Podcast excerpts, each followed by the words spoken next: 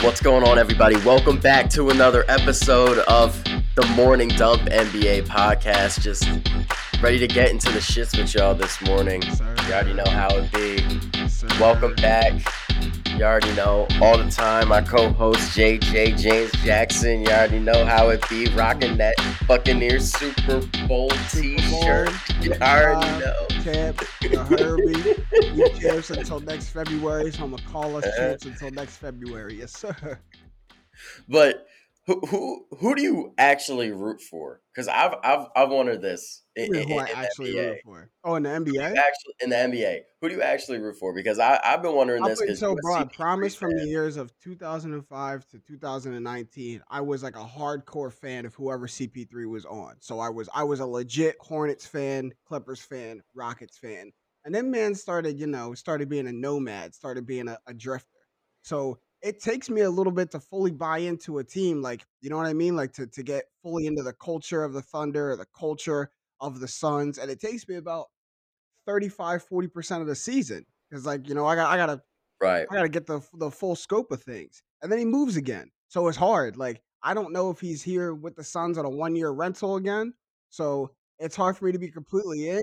And this is the first year where I find myself like rooting for the Sixers as a team more than rooting for the team Chris Paul is on more. Does that make sense? Like, I'm still going to follow him. I want him to succeed. But, like, this is probably the first year in a long time where I pay attention more to the Sixers as a whole than I do than the Suns as a whole. So you're a big culture guy because it seems like you're trying to vibe with the culture and then the culture doesn't work out.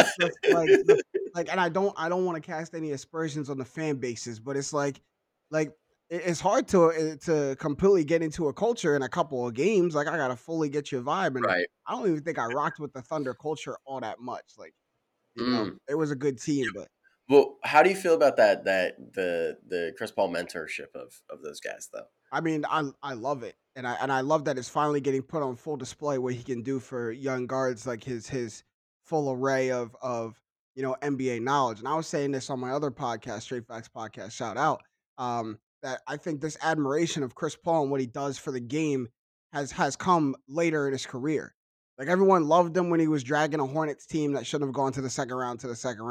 But I think, you know, Clippers and Rockets, Chris Paul, like, I don't know, for some reason, people didn't really rock with him all that much. Like, if you were a fan of his already, you liked him. But like, when he was with those teams, people like, you know, people had their negativity about him. I didn't really get it. But then when he went to the Thunder, people were like, oh shit, look what he does with a Thunder team. Are we doing it again with the Suns? Nah, he's goaty. He's solidified top point guard in the NBA. And I'm guilty of this too, because when we saw him go to, it seems like we talk about Chris Paul all the time on these podcasts. I'll do it all day, every day. Okay. You know that. You know that. But you know, it's interesting because I was guilty of this as well, where with Chris Paul, it's like, even like you said, on the Clippers and on the Rockets, it's like, all right, well, are we fully it's almost like we sort of forgot about him, but not really. Well, and I think that the NBA fan base wasn't fully bought in on his whole, you know, mantra and everything that he's been playing for. For some reason, when he went to the Clippers and the Rockets, people forgot how good he was. Like, he went to the Clippers with a rising Blake Griffin, and Blake Griffin was the flavor of the month. When he went to the Clippers, everyone thought Blake was the reason they were doing all this. Then he went to the Rockets, teamed up with a guy like James Harden. Obviously, James Harden is going to be the focal point of 9 offenses out of 10. Then the only offense he's not the focal point is the Brooklyn Nets. Like, every other offense he's in, he's the focal point. So people then thought, you know, this isn't Chris Paul, this is James Harden. Then what happens? Chris Paul gets injured. The Rockets get knocked out. Everyone's like, oh, like it was him. Oh, he has an impact on the game. He got a crazy impact on the game. And then now people are finally recognizing it. So better late than never. So a light segue into our actual topic. But still on Chris Paul and Harden, actually. So did you see the All-Star game that happened this past week? Giannis won MVP. Yeah, I had to fight to stay awake through this All-Star game. Team LeBron, SmackDown, Team Durant. But did you see that through a little bit through the third quarter where I think Chris Paul went up for a rebound and right on Harden, mm-hmm. and Harden gave him a little shove. Yeah, gave him a little something. And I'm all how are you for that? I'm all for that. I love the little bad blood that they got. I mean, you could tell that there's some sort of animosity there because Chris Paul was trying to, Chris Paul's a team guy. He's all about passing, working the ball. When Harden's going one-on-one, you know that he was pissed those few years in Houston. Chris Paul is not a guy. It's funny because I think at first, Chris Paul's not a guy to air that publicly. I think when he first gets the grievance, it's a locker room thing. Like, if they lose a game that he doesn't think they should have lost on the stretch and James Harden went, 1 for 5 in his final 6 shots and they're all inside the last minute and, CP goes up to him in the locker room. He's like, yo, that kind of ball don't win. Like, we got to share the ball. We got to move the ball. If you're hitting shots, that's one thing, but we got to move the ball. Then if you keep doing it, he's going to say it to you on the bench. Like, now he's going to, like, come up to you mid-game and be like, no, we're not doing that anymore. Like, move the ball. Let's get some good looks.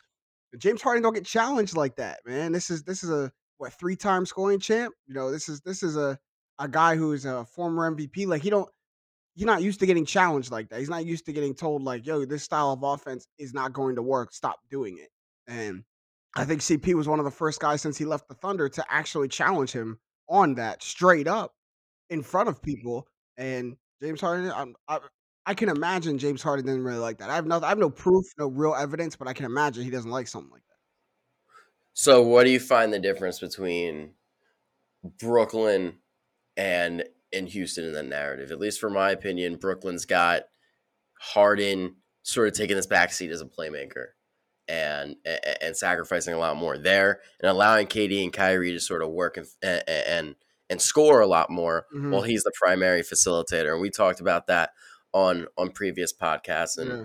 What did you also think about the All-Star game and the game itself with Durant not playing and Embiid not playing? Yeah. Like, that was the whole different. Yeah, I'll answer your first question real quick because I think the All-Star game is like the bulk of what we should be talking about. But the difference between the Rockets and the Nets is the Nets have Kevin Durant. Like that like it's that simple. Like there is 2, maybe 3 players in the NBA that James Harden should feel comfortable taking a back seat to.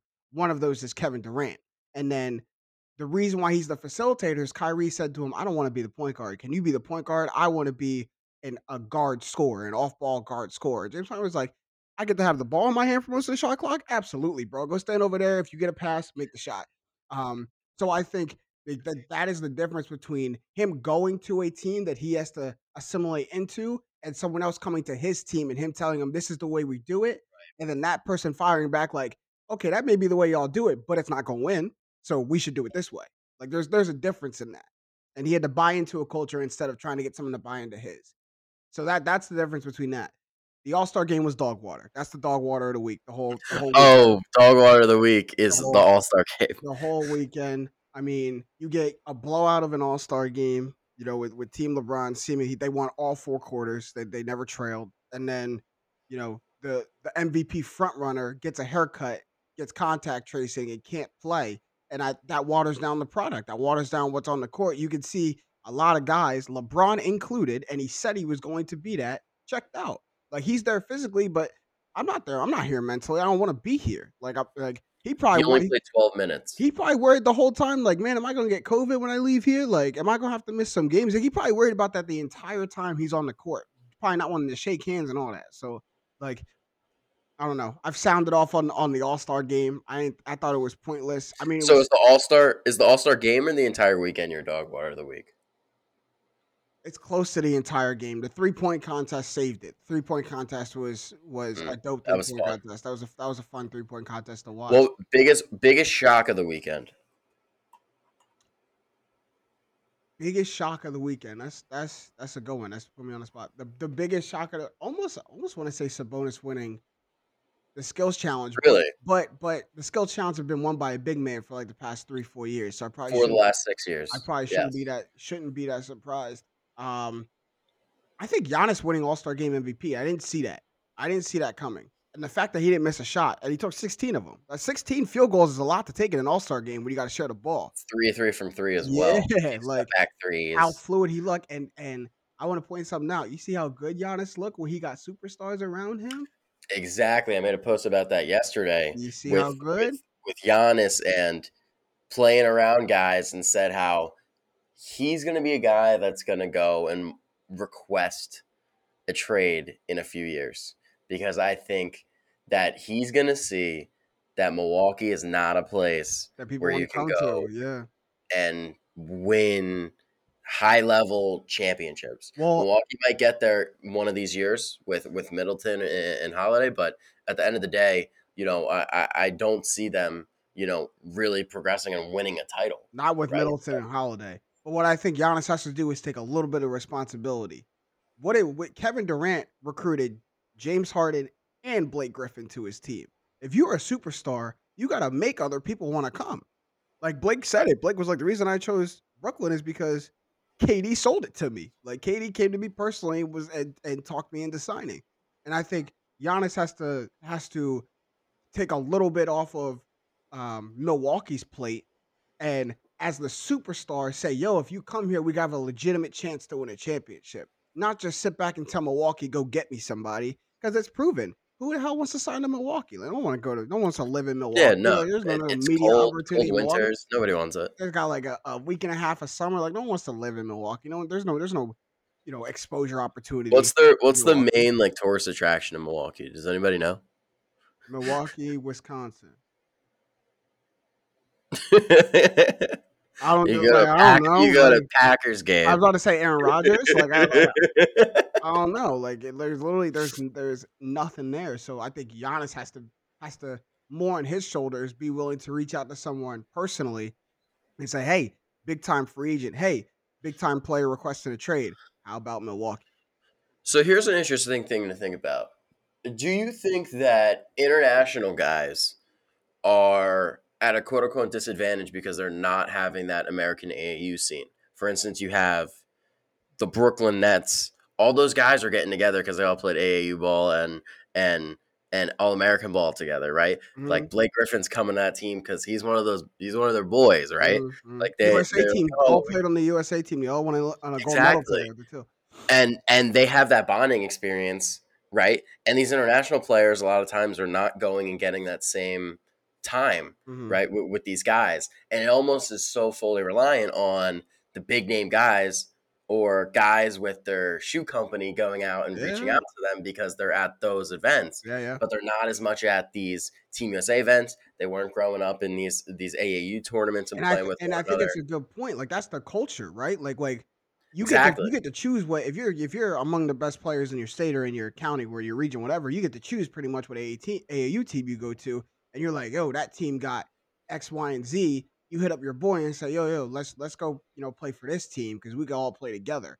And admittedly, I don't know like the European, you know, travel or AAU scene, quote unquote. I don't know if they do that. Me neither. So I don't want to speak on that. But I know that, you know, 4 players from this AAU team in America go to the league. One of every 100 AAU teams in Europe even gets looked at for the league, you know?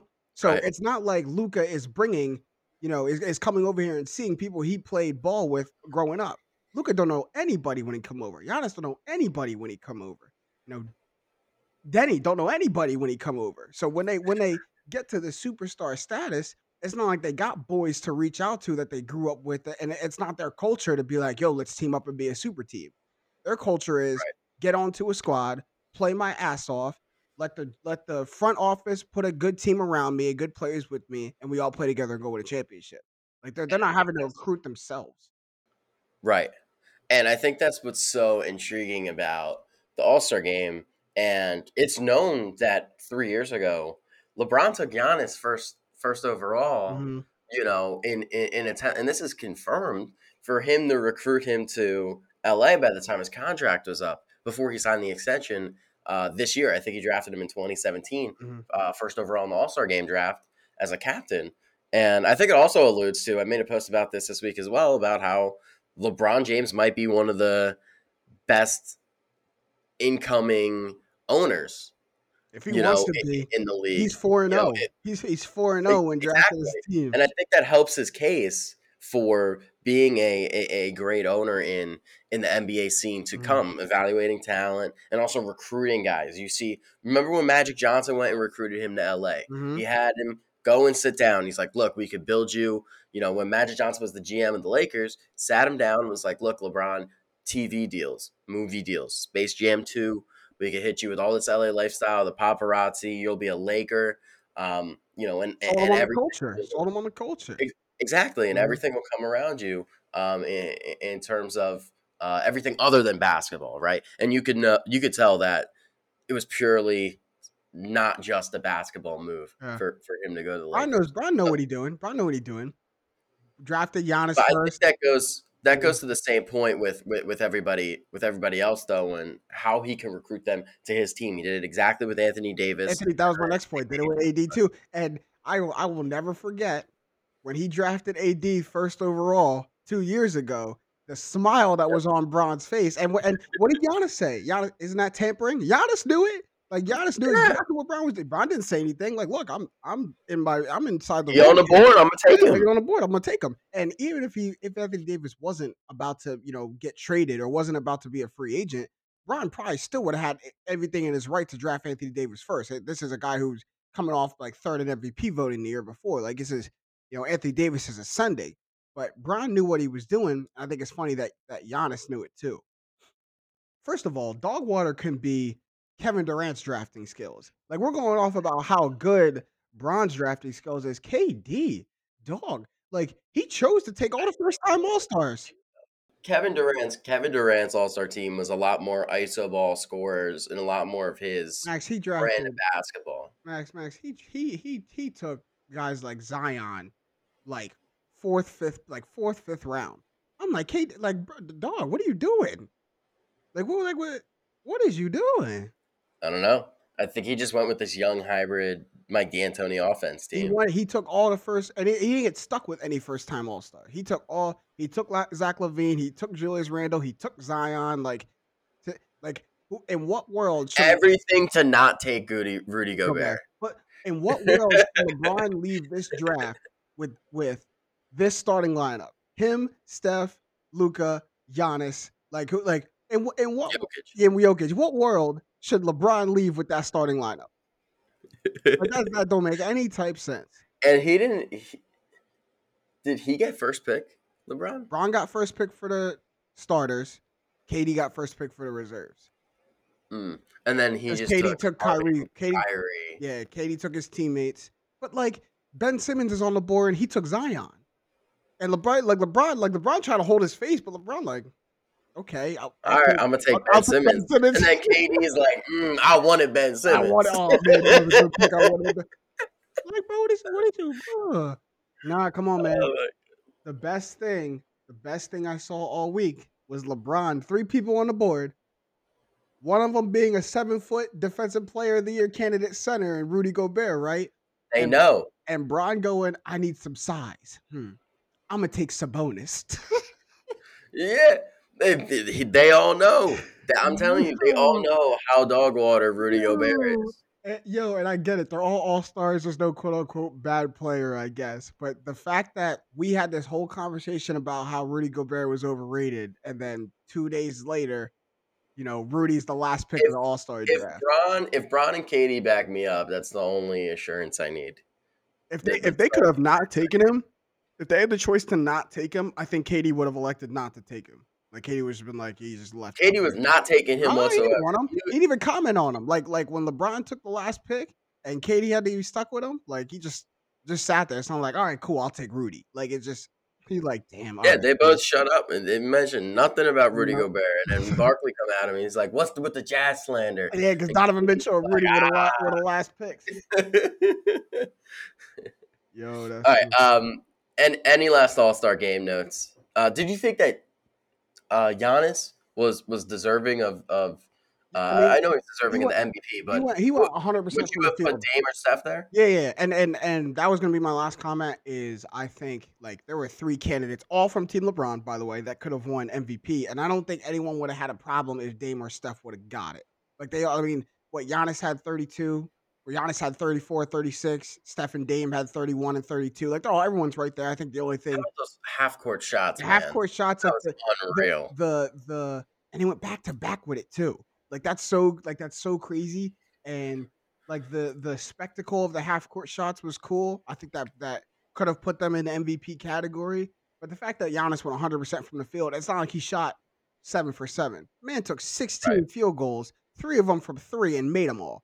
Like, I think everyone's like, all right, that can't get passed up for Giannis. Like, we gotta commemorate that somehow. So go ahead. Are you a fan and in the boat of you like the All-Star game now? Because I was in between for a while. I love it because I didn't necessarily like it, but I love this Elam format where they have the Kobe Bryant 24 whatever, and you just play to catch up. Mm-hmm. I think that's great for the final quarter. Yeah, I think that's real, and I think it's going perfectly to plan. I mean, they call it the greatest pickup game in the world, right? And this makes it such more of a pickup format, and it you know, puts guys who never would ever have a chance to play on the same team together. You saw LeBron tweet afterwards, like, I finally got to share the court with Steph Curry and Dame. You know, that's an all-time moment. Him and Steph, ridiculous. That is disgusting. Yo, you want to talk about GM LeBron? Like, I don't think, like, everything LeBron does is with a purpose and calculated. And he don't fire off tweets like that without an underlying little something there. And I wouldn't put it past him to be in the locker room afterwards and be like, Steph, I'm just saying. I'm just saying. Dame, I'm just saying. Like look how fun the game was today. Look how easy it was today. I'm just saying. We could leave it at that and take a quick break. Yep. This past week, the Brooklyn Nets went and signed Blake Griffin over the All-Star break. Yes, they did. Signed him to a rest of the season contract. Mm-hmm. And there was a report that came out from Mark Stein saying he was only expected to play 15-20 minutes off the bench, but I'm not 100% sure if that will happen. JJ feels very strongly about this. Now, listen, y'all. First of all, it might be a little Lob City bias. I miss primetime Blake Griffin. I miss him being a Chris Paul teammate. But I don't want to go first. I want everyone to hear your crazy ass take first of what you tried to tell me Monday on Trust the Process Live about Blake Griffin. I want everyone to hear your side first because this is crazy. I don't think that Blake Griffin. Well, the counter, what was the question? Well, the counter argument was. The question was, should the Sixers be afraid or should the Sixers be worried about the Nets signing Blake Griffin? And I said, I'm not too worried about it. And my thought process wasn't, and sort of still is, at least this season, I haven't seen much of Blake Griffin. He looks like a guy that isn't on. You know, he looks like he's on one of his final legs, hasn't dunked in a game in a year and a half, 2 years. But aside from that, I could pull out any statistic I want. But I don't necessarily think that Blake Griffin will have much of an impact. But he will help the Nets. He will help the Nets as a wing defender and a slasher. And I think the point that was brought up was he's a much better slasher and better player than Bruce Brown or Jeff Green or any other guy that they could plug in. He's the fourth best player in the Nets. He's the fourth best player in the Nets now. For sure. And I've come to that conclusion. I'm glad. I'm glad the 4-day layoff. You're glad you got some perspective. But my thing is, I don't think that him going to Brooklyn is an altering move where you have to shift up your entire game plan if you're Philadelphia. Go ahead and don't shift up your game plan to account for Blake Griffin. Like, go ahead and do it. You bring out the stat that he hasn't dunked in 2 years, but we can't give Blake admiration for his game growing and maturing and now him being, you know, a point forward, very good in the open court as a ball handler, a much better passer now and facilitator, even out of the post, but even if he goes to the perimeter as a, you know, a 6'10", 6'11" player, how he can facilitate an offense. And then on the other hand, you know, kind of clown him for not dunking anymore. But that's not the only part of his game anymore. Yeah, no, it's not even about that. That's not a negative thing that he hasn't dunked. And Max, one of the very first episodes, we talked about Blake's situation in Detroit. And we talked about how an unengaged Blake Griffin may be one of the most checked out players in the NBA. And we both, didn't blame him for it. What you gonna do? Go all out for Detroit? He tried to do that his first year. What was your quote? It was checked out Blake Griffin is not in locked in. Blake Griffin is not an engaged Blake. It's not engaged. Right. Yep. That's what it was. A checked out Blake Griffin is one of the most unengaging players in the NBA. And that isn't a great statement to say. I don't think any player wants that attached to him. But if you look at where he was in Detroit, he tried his first year in Detroit. He shelled all out and drugged them to an 8 seed. And then got blown. That's 40-point games. And then got blown the hell out in the first round. He was like, "This is all that I can't do much more. This is all I can do. I can't do much more than this." So, what was he going to do in Detroit? Bring that team to what? So now he goes to a team with title contention. And he's not the best player on the team. He's the fourth best player. And if you're telling me, if you're Philadelphia, that you can have the exact same game plan with now Blake Griffin on that Nets team, you're going to lose.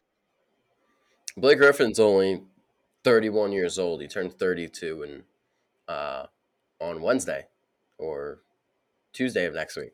Hey. So shout out March babies. Yeah. Shout out March babies. But I honestly don't think that he. But if you're situationally looking at it in a playoff series, right? I brought this up on TTP Live this week with you and the guys.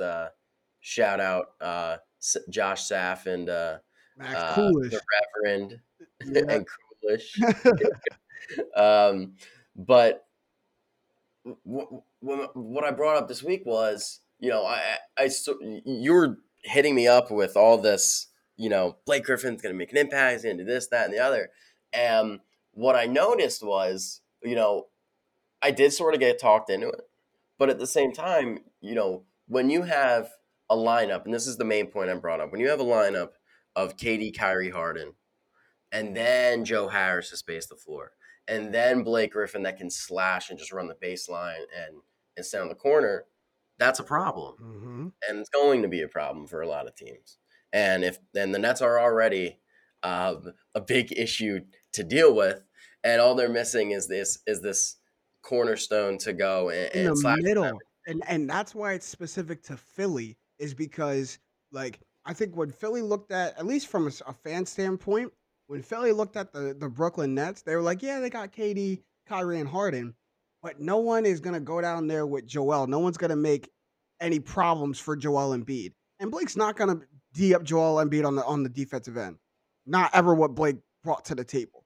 But what Blake does bring to the table is you can't just dominate Blake Griffin on both sides of the court with ease. He could do that to Jeff Green. He could do that to DeAndre Jordan. Whoever they try to throw out there to him, there was no challenge for Embiid. Now there is. To make Embiid expend energy on his defensive end, moving around with Blake, bodying Blake, coming out to the perimeter, even having maybe to pick him up in a full court transition type of thing. And now if you're Philadelphia, Ben Simmons, you might have to put Ben Simmons on Blake at some point. You might have to put Matisse Thybulle on Blake on some point. Now you do have to switch around your defensive matchups and think about this closing lineup. I don't think it'll come to that. Oh, bro, come on. Think about this closing lineup. You have three of the top scorers in the league, the top shooter in the league, and now one of the better power forwards, one of the better bigs in the league. That's the closing lineup. And if you're telling me that don't spell trouble for Philly, sure. It is trouble, but Blake Griffin is not the Blake Griffin of 5 years ago. No, he don't need to be. He don't need to be. He's the fourth option on a team now. He don't need to be. No, I got you. Yo, this was the argument. This is the argument, and I need everyone to DM Brainiac NBA on Instagram. Get at us. Tell us my stat line for Blake Griffin. I said I wouldn't be surprised if Blake could give me 15, 5, and 3. On the Nets moving forward. I thought it was 16. I thought it was 16, 6, and 3. It was 15 to 17. It was 15 to 17 points, 5 to 7 rebounds, 3 to 5 assists. So then I played it on the safe side, 15, 5, and 3. I can go 16, 6, and 3 if you want me to. That's fine. But look, I hope I'm wrong. I'm a huge Blake Griffin guy. I have his rookie card because I think he's one of the most underrated guys ever. I was telling you guys on the pre-show that he's 40th all time in points per game. That's nuts. I didn't know that. Wait, like, you said 24? He's averaging 21. It's like 21.1 or something like that. Okay. Yeah, that's pretty crazy. That means he came out the gate scoring. He came out that's your rookie year on. You're scoring. Yeah, but even 3 years ago, he averaged 23 a game, right? With the Pistons when they were in 18, Drummond and Reggie Jackson. So he was an all-star that year. Like hey, Blake not too far removed. Look, I don't want to be the critic, and this is the last thing I'll say on Blake. I don't want to be that guy because I'm a huge Blake Griffin fan. I mean, honestly, you've talked me into all of Lob City at this point. Oh, it was the greatest. One of the greatest. For me, it was the greatest era in my lifetime. That 4 to 5 year stretch was not the greatest, but was the most fun team I've ever watched. It was so fun to watch them. For me, it's around that same era, but it's the OKC Durants, same era, yeah. Spurs, and one of the more underrated teams of that time was that Western Conference that year. Grind Grizzlies. Yeah, well, think about it. Those years, all in those years, you had the Grit and Grind Grizzlies, the KD, Russ, and Harden Thunder. The Tim Duncan, Manu, and Tony Parker, and young Kawhi Spurs. The Warriors were up and coming. The Clippers were Lob City. All those teams were great. Kobe was still making All Stars. The Lakers. It was the end of the Kobe and Powell era. That Western Conference was absolutely nuts. For 2013 to 2017, that Western Conference was crazy. Fun times. Fun time. You're crazy. Speaking of somebody else that it was on the move, last night pregame, Greg Popovich came out and said that LaMarcus Aldridge, literally half hour before tip-off, he's like, yeah, we're working to trade him. Mm-hmm. Did you see that interview by any chance? I didn't see the interview, but I saw the report right before I was about to hit the sheets. I'm like, oh, LA on the move. Yeah. And I was like, what? Shocked me. It was... I think it shocked a lot of people, but I made a post about this on the LaMarcus Aldridge, them trying to deal him. I'm a huge stan for these 7 foot European bigs, and I'm a huge Vuce guy. I'm a huge Sabonis guy. KP, and another one of those guys, KP as well. But I'm more of a Sabonis Vucevic kind of guy because they play a lot more fundamental. I think Vucevic or Porzingis rather is a guy that sort of – he's a little too streaky for me, Porzingis. And he's had those injury histories. So that's been a little concerning for me. But even at the gate, when Sabonis was at Gonzaga and Vuce was at USC, those are fundamental basketball players and they really groom their game to be who they are today, and that's why they're all-stars. But mind you, my whole point is another one of those guys coming out of college and coming out of Europe were Jakob Poeltl. I'm a huge Jakob Poeltl guy, and I will go to the grave for Jakob Poeltl. I still have belief in him. Even though he had 35 minutes and 6 points last night, I am for Jakob Poeltl all the way. Hopefully the breakout comes soon, but he's a guy that I think can really come along and play good minutes and really start to groom into a next nice young center. But then again, it doesn't look so encouraging. Right now with a 6 point performance on 35 minutes. I do remember him at Utah. He had a great Utah. I believe they went to the Elite Eight or something like that. His senior year at Utah. That was really Kyle Kuzma would have been on that team too. But they were he was really good in college, but with the LA situation, I think the same teams that were buying in for Blake Griffin, that were buying in for Andre Drummond, should be the same team. Boogie Cousins should be the same teams now.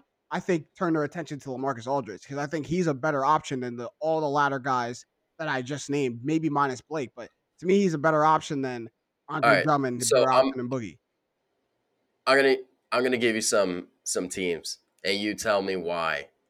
He's either a good fit or a bad fit. The Lakers. He's a great fit for the Lakers because they need. I mean, you see AD's been in and out, and you don't know exactly what AD, what AD you're going to get coming back, and they're missing that big man depth. They were in on the Andre Drummond sweepstakes. They've already tried to get Boogie. They had talks with Blake Griffin as well. So you go and get someone who's going to sew up the middle and give you that big man depth. And imagine that your starting center is Anthony Davis, and then coming off the bench is LaMarcus Aldridge. Are you kidding me? That's exactly what they need. They need that. That's scary. More low point scoring for the Lakers. But what role do you think he plays? He comes off the bench, maybe 15, 20-minute guy. Sure. Maybe the 20 to 25 minutes, maybe a little more, because they like their. He's 35 years old. I know. He's old, and I am forgetting that they have Montrezl Harrell, but Montrezl Harrell doesn't seem to be playing the same role in the LA Clippers or the LA Lakers that he did with the LA Clippers when he was Sixth Man of the Year. But he's still that hustle guy to go and get offensive boards. And I think you can play him in LA together. I think there's room to play Montrezl Harrell and LaMarcus Aldridge together in the same lineup. I agree. What about the Clippers? The Clippers are a little less to me, but I think for almost the same reason, that big man depth. I mean, you go down the line of their big man. I mean, Zubac has been really good for them. I think underrated. Zubac has been really good. Yep, for sure. And then you get that more veteran big man presence with guys like Serge Ibaka, with LaMarcus Aldridge. But I think I'm a little less on the Clippers than I am on the Lakers. To me, it seems like the Clippers play a little slower version of basketball than the Lakers. The Lakers love to run out in transition, love to spread the floor a little bit more than the. That's sort of LA's game.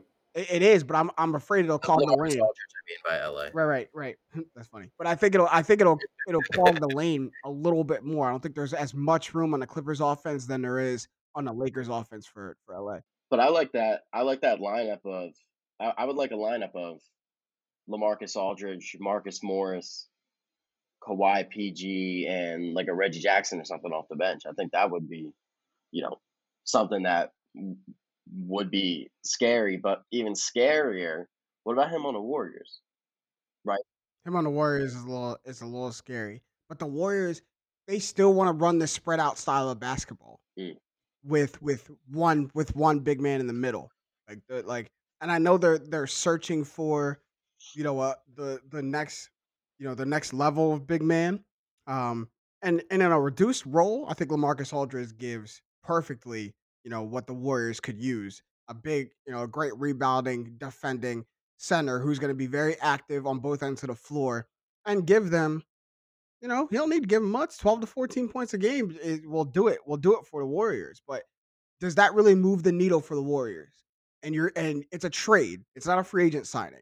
So for the Warriors, who are still looking to put pieces back around Steph, Clay to come back and figure out how they're going to make one last run at a title, do you really want to give up assets to go and get LaMarcus Aldridge, who may not move the needle too much? And that's the problem with Golden State, because they are locked in at the cap. They could keep going over the luxury if they really want to. They could give up like second round picks and a protected first, really, if they wanted to for LaMarcus Aldridge, but they are locked in.